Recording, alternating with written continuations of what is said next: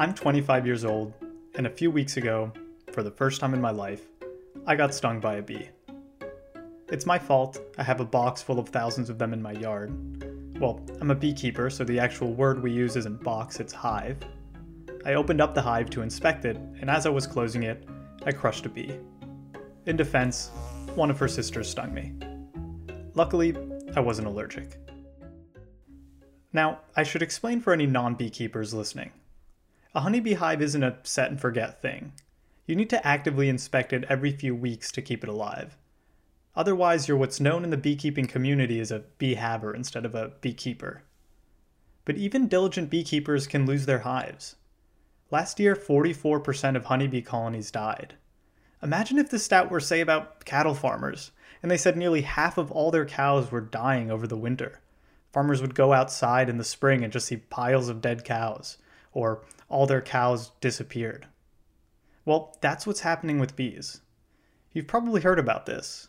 Maybe you don't know all the details, neither do I. But at the very least, you've heard someone say we need to save the bees. Well, save them from what exactly?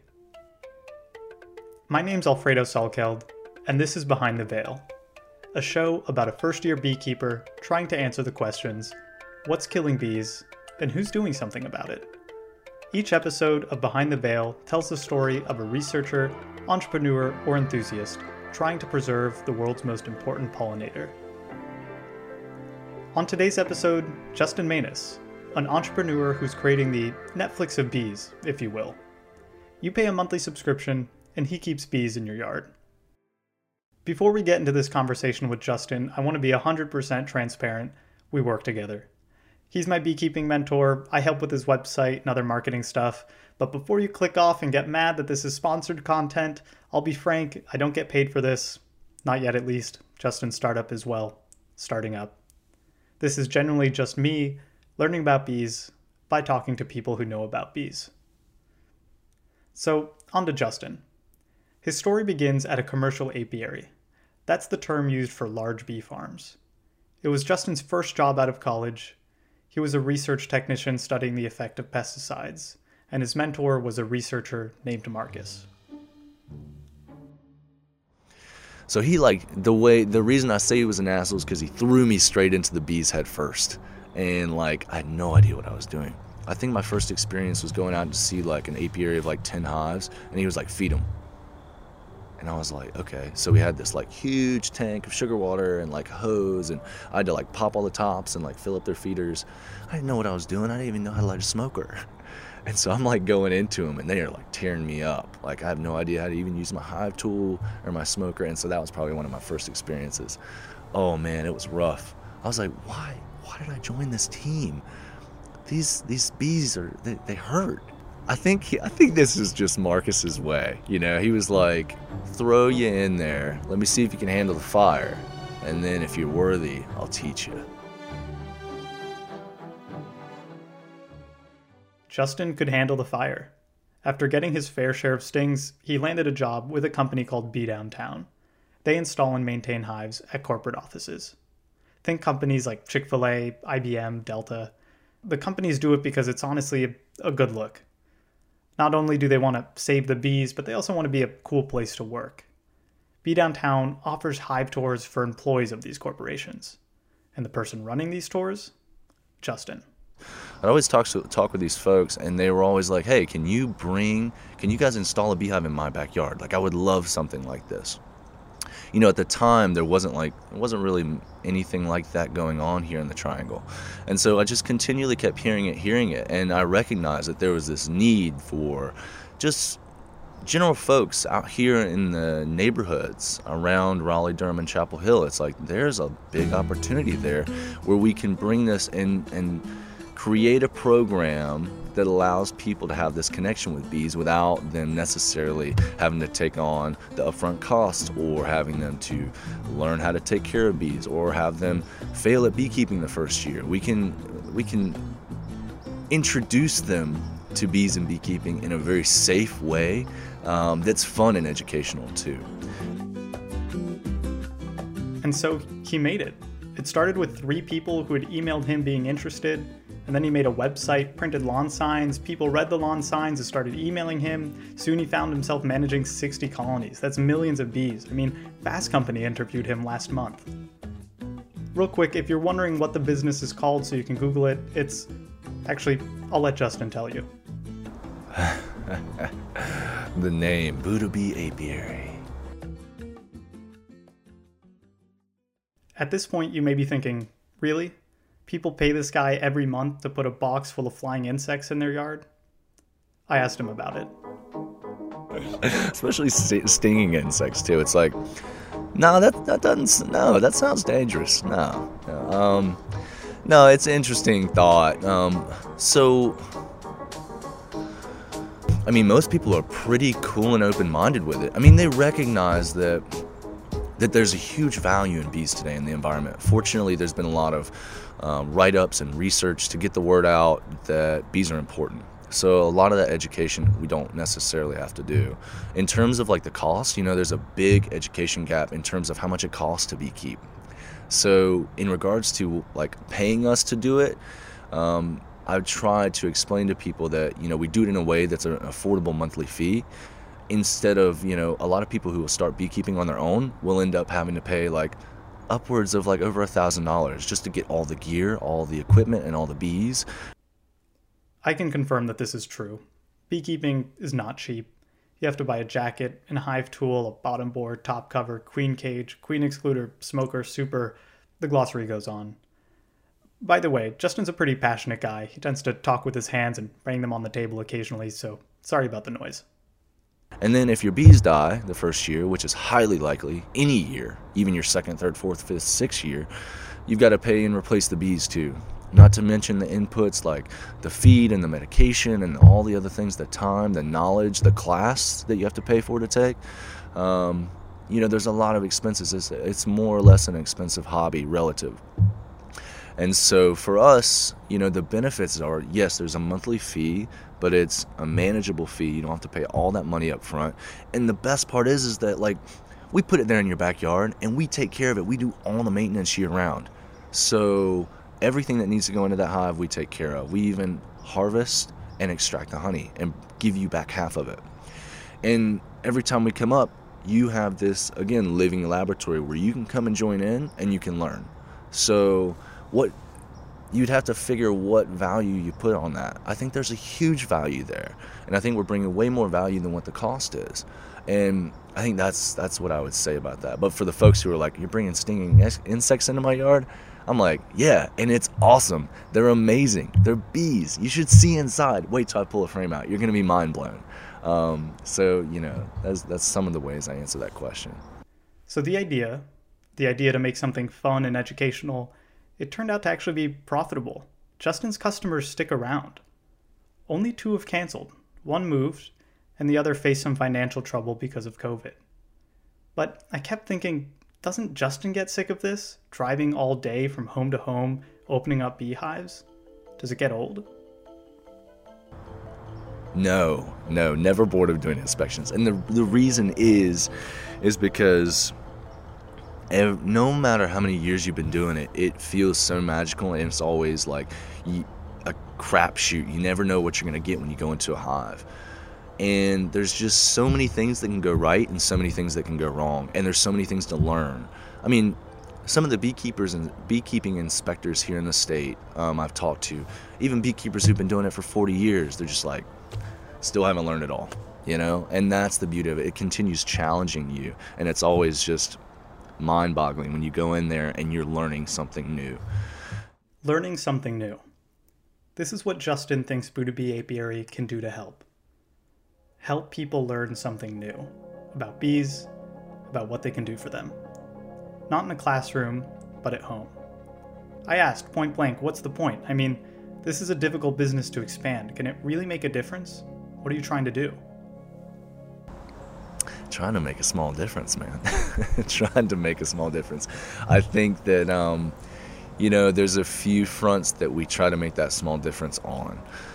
You know, one of those fronts is being bringing bees to urban areas, um, but then also, just as, if not more importantly, you know, creating this bridge and gap, this experience that allows people to fall in love with bees and this opportunity for people to learn and educate themselves. And what I like to say is, you know, you educate yourself, you can become an educated advocate and go out and spread the word and teach other people and, you know, change your yard to a pollinator friendly yard or reduce the amount of chemicals you use in your own yard. You know, it's easy to get like all up in arms about like all the bad things that are happening in the world but I always try to tell people, you know, we've got this bubble around us that we live in day to day, and it includes all the things we do, think, say, and surround ourselves with. And if we just concentrate on changing that little bubble, then I think that that can make a big difference. We can't always go solve the biggest world problems, and we, you know, it's not going to do us any good to stress about that. But if we just focus on this little bubble, and that little bubble might include bees, I'm cool with that.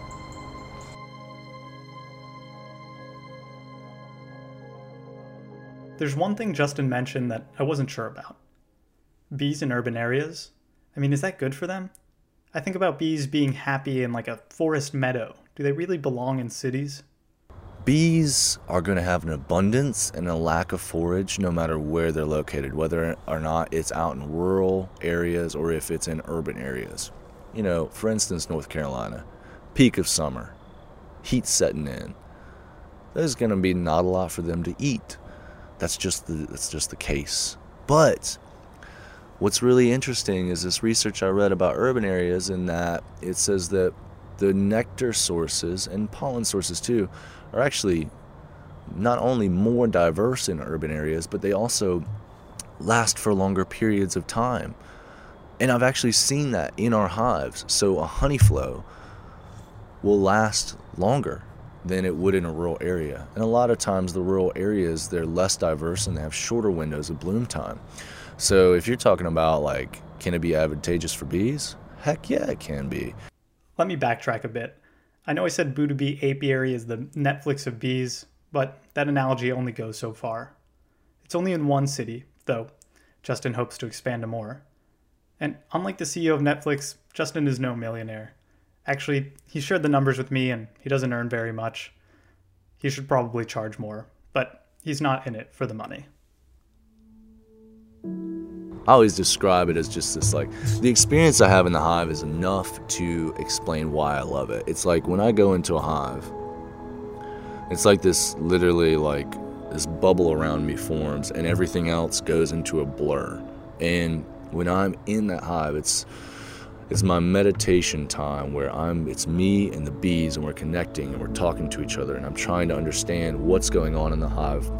And I'm seeing what they're doing and I'm listening to them and I'm like recognizing there's an issue or is there a problem or this bee is showing signs of XYZ or you know um, wow this pollen is an amazing color. Man the honey stores look amazing. Um, that brood pattern looks a little bit off. I wonder if there's something going on with the queen. Um, these are the types of things that really just get me um, excited but then also there's like that feeling like you were talking about walking on a tightrope. When you're working with like thousands of stinging insects you know you've got to move your body and you've got to work in a way that is with that's agreeable to them. So you know if you do one wrong thing it could turn out to be pretty you know they could sting you and that could hurt. Um, so you're always trying to keep yourself calm you're breathing even, you're trying not to drop stuff, you're trying not to bump stuff, but at the same time, it's this good practice just to keep yourself, your energy nice and calm and fluid, while at the same time having like thousands of insects that are hanging off of a frame that you're holding. Like, I don't know, there's just something about it that's just a really kind of centering experience. Um, and I love that. It's not all this Zen feeling. The work Justin's doing to bring bees to urban areas is important, but it brings me right back to the start. Bees are dying. And like a cattle farmer losing their cows, it can be really devastating. It's a horrible feeling walking up to a box that used to be full of life, and then it just has a pile of dead bees in front of it.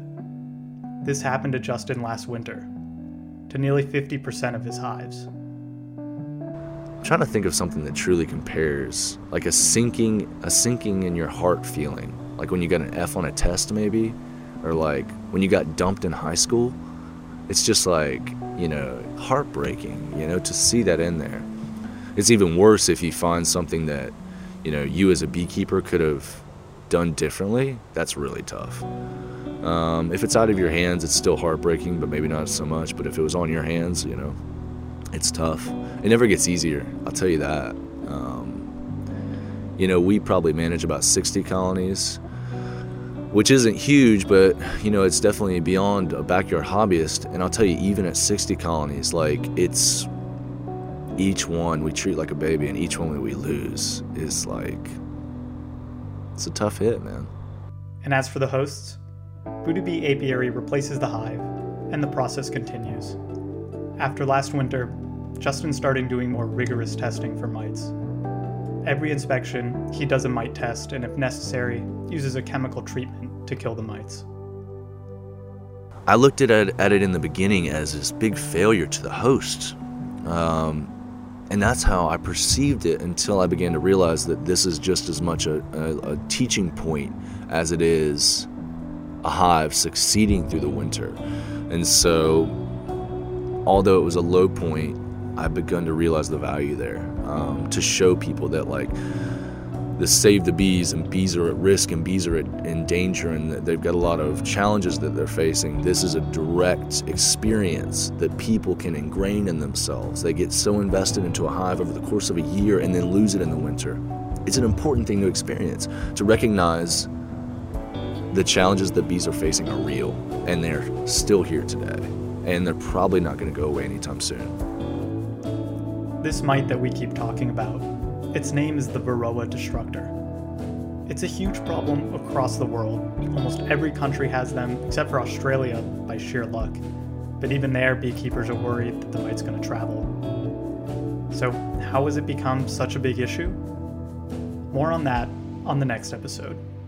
I'll be talking to Gloria DeGrandi-Hoffman, a researcher at the USDA studying varroa mites. Behind the Veil is hosted by me, Alfredo Salkeld, and produced in partnership with Buddha Apiary. Thank you, Justin, for letting me try this and sitting in the cold during our interview. If you enjoyed this show, please, please leave us a review on Apple Podcasts. It goes a very long way in helping us get discovered. Thanks again.